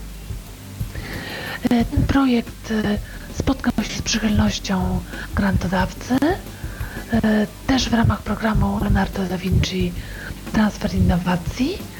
Jak te produkty, które wypracowaliśmy w Agadzie e, wspólnie z partnerem brytyjskim i e, partnerem polskim, czyli Fundacją Fundusz Współpracy oraz nowym partnerem Access Sweden, e, który zajmuje się dostępnością. Jest to sieć organizacji, instytucji, firm, które zajmują się dostępnością głównie w zakresie turystyki.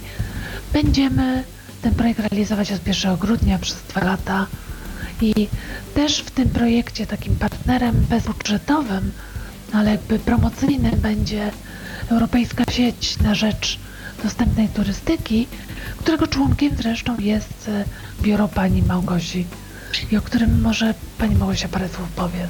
No właśnie, tak, cóż, cóż, taka się, cóż ta sieć ja jestem, robi przede y, wszystkim? Ja może po prostu uh-huh. powiem, Europejska sieć w zakresie dostępnej turystyki, the European Network for Accessible Tourism. I jeszcze tylko powiem, że jestem jedynym członkiem na Polskę i też jestem e, no, mianowana na stanowisko przedstawiciela organizacji na, na Polskę, czyli w jednej osobie wszystko. Coś, czym się zajmuję? Jest to przede wszystkim organizacja międzynarodowa e, typu non-profit i zrzesza właśnie firmy, organizacje, które mają na celu badanie, promowanie i realizację turystyki dostępnej y, dla wszystkich grup ludności, nie tylko osób niepełnosprawnych, tak jak tu mówiliśmy, ale właśnie oso osoby starsze e, ze względu na ograniczenia spowodowane e, wiekiem, niepełnosprawnością matki z dziećmi, bo przecież to też po potrzebują dostęp dostępności. No i jest y, misją organizacji jest y, udostępnianie tras, y, promowanie produktów, usług biur, biur podróży. Mm, y, członkami mogą być również osoby prywatne, nie tylko osoby, osoby nie tylko organizacje i stowarzyszenia. E, a czym się, czym się ta cała sieć jakby zajmuje? Jakby możecie na przykład e, jakoś wzajemnie się wspomagacie, tak jak tu chociażby w przypadku Akadu w kwestii dobrych praktyk, e, czy to Nie, tak, jeszcze na oczywiście są dobre, działa? jak najbardziej dobre praktyki na zasadzie kontaktów, zapytań. Jak jestem już właśnie w network, w sieci, to wymiana wymiana kontaktów, wymiana po prostu z innych biur dostaję zapytania, y, czy taką i taką usługę jest, gdzie można wypożyczyć to i to, y, wózek inwalidzki, jak wygląda sytuacja w danym kraju, y, więc głównie tymi się rzeczami też zajmujemy. Dużo niepełnosprawnych turystów przyjeżdża do Polski?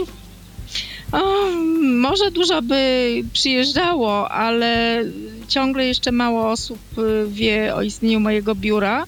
A druga sprawa, że trochę chyba się boją przyjeżdżać do Polski. A dlaczego się boją? Jakoś tak to znaczy, ja nie mówię, że się boją, że, że białe niedźwiedzie po ulicach chodzą, ale jednak y, jeszcze jest taki brak właśnie informacji, że, o, że Polska jest dostosowana, bo naprawdę nie jest tak bardzo źle w Polsce w porównaniu z innymi krajami.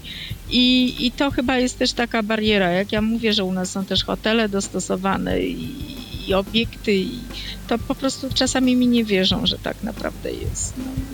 Poza tym, mm, no, chyba, chyba to też jest troszeczkę wina nie tylko e, moja, ale ogólnie organizacji turysty, turystycznych w Polsce, które też ze mną nie za bardzo współpracują, bo może wtedy to by zupełnie inaczej wyglądało.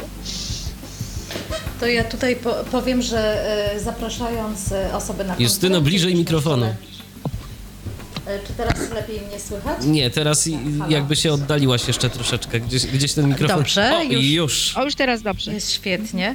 E, powiem, że szukając jakby różnych możliwości współpracy i przepływu informacji, trafialiśmy też do instytucji właśnie organizacji e, turystycznych w Polsce i rzeczywiście ta gotowość współpracy była niewielka, jeżeli nie żadna.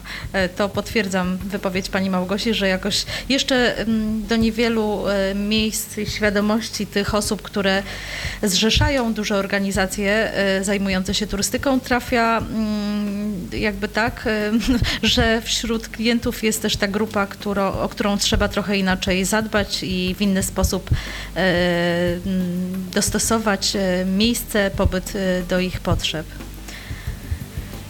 Ja na przykład bardzo właśnie, jeżeli chodzi o inne kraje, biorę, uczestniczę w różnych workshopach i, i zawsze tam mam przedstawiciela e, od tak zwanej turystyki osób niepełnosprawnych, czy przygotują, przygotowują mi zestaw e, a, a, agencji hoteli, które mają właśnie dostosowane podko- pokoje pod kątem y, klientów z narządem e, ruchu niepełnosprawnych, więc to zupełnie inaczej wygląda.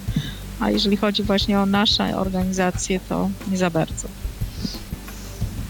Skoro już, tak sobie rozmawia, skoro, skoro już tak sobie rozmawiamy a propos y, dostępności, dostępności hoteli i restauracji, y, to y, jak z waszych obserwacji to wygląda y, chociażby w Europie? Zdarzyło wam się gdzieś za granicą być? I jak jest? Tak, tak oczywiście przekrojowo, bo wiadomo, że, że no nie da się powiedzieć tego y, tak y, do końca, bo wiadomo, że można było raz trafić na lepszy, raz na gorszy hotel y, albo na restaurację, ale jest lepiej niż u nas, y, a może gdzieś jest gorzej, gdzie, gdzie byłyście?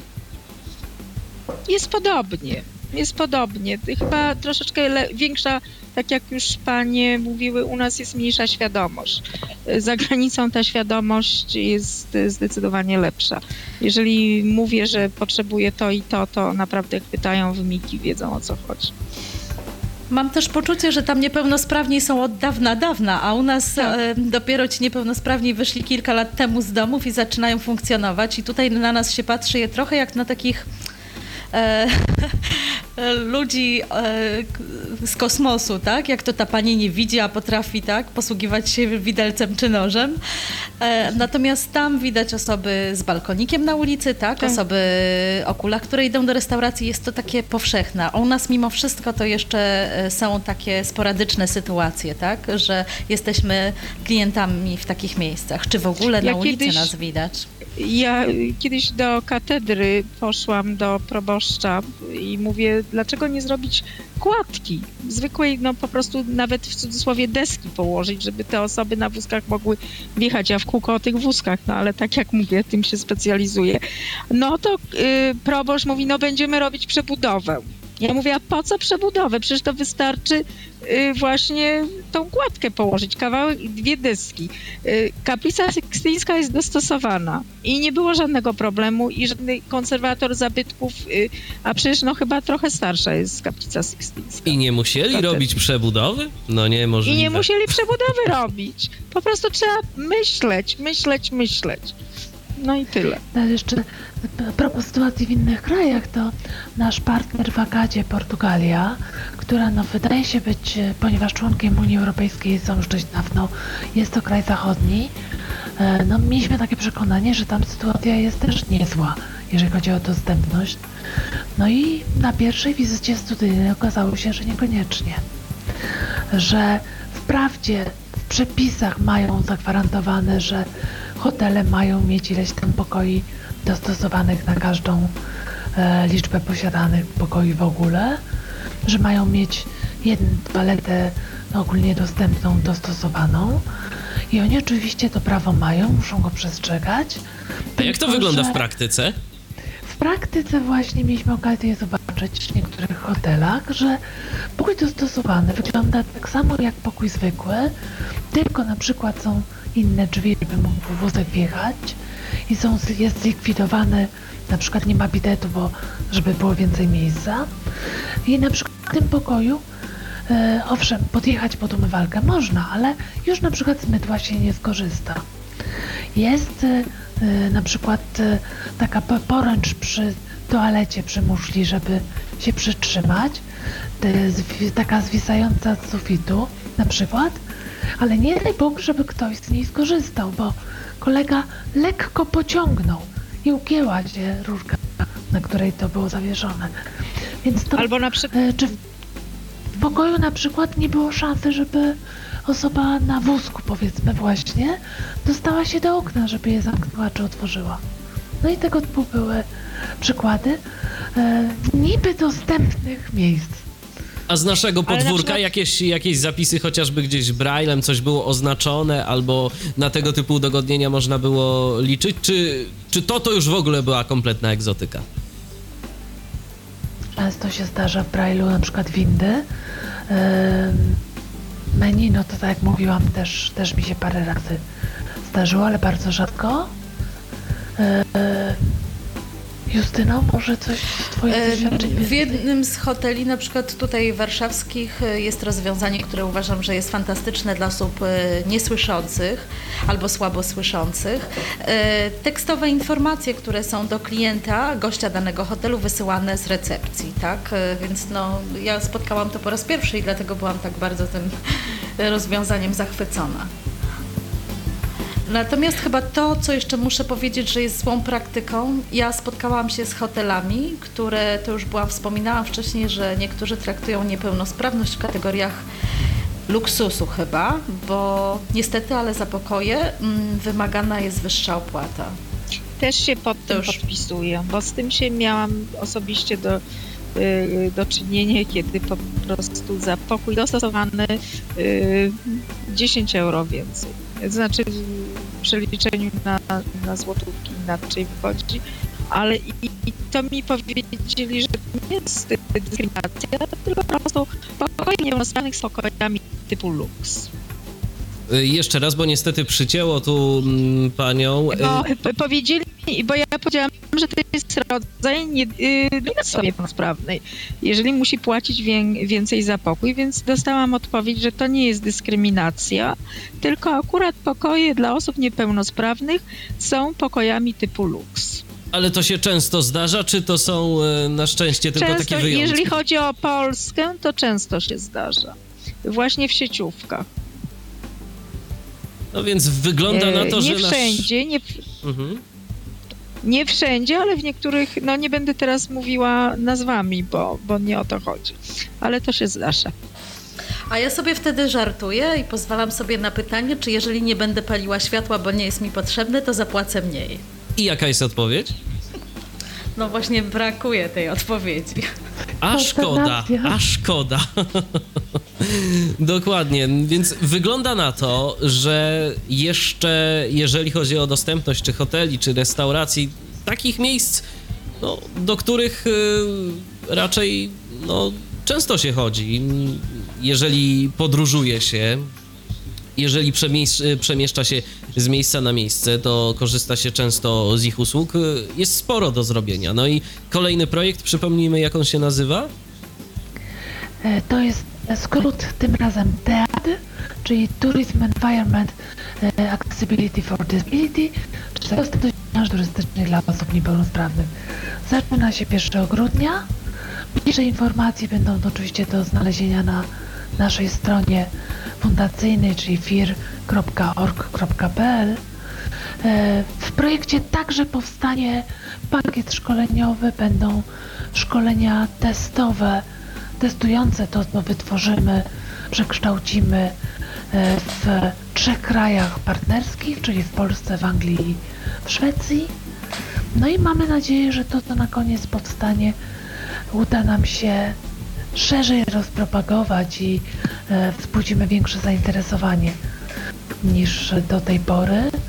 No liczę na to, że to jest nas nadzieja, że kropla drąży skałę i w końcu kiedyś tą skałę przebijemy jakoś. Też mam taką nadzieję, bo jest naprawdę jeszcze mnóstwo rzeczy do zrobienia i miejmy nadzieję, że y, albo w trakcie realizowania tego projektu, albo po jego zrealizowaniu spotkamy się tu na antenie i porozmawiamy o tym, co się udało, jakie są efekty, a może po prostu już y, niedługo nas ktoś bardzo pozytywnie zaskoczy, jeżeli chodzi o mm, dostępność jakichś y, hoteli i restauracji.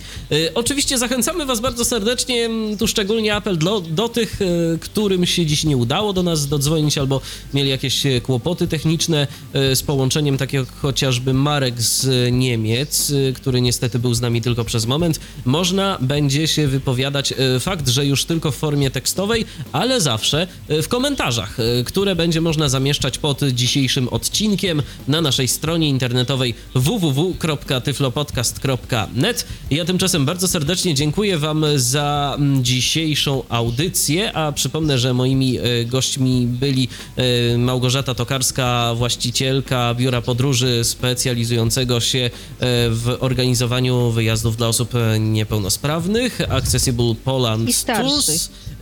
I starszych, tak? Oczywiście, no wszystkich.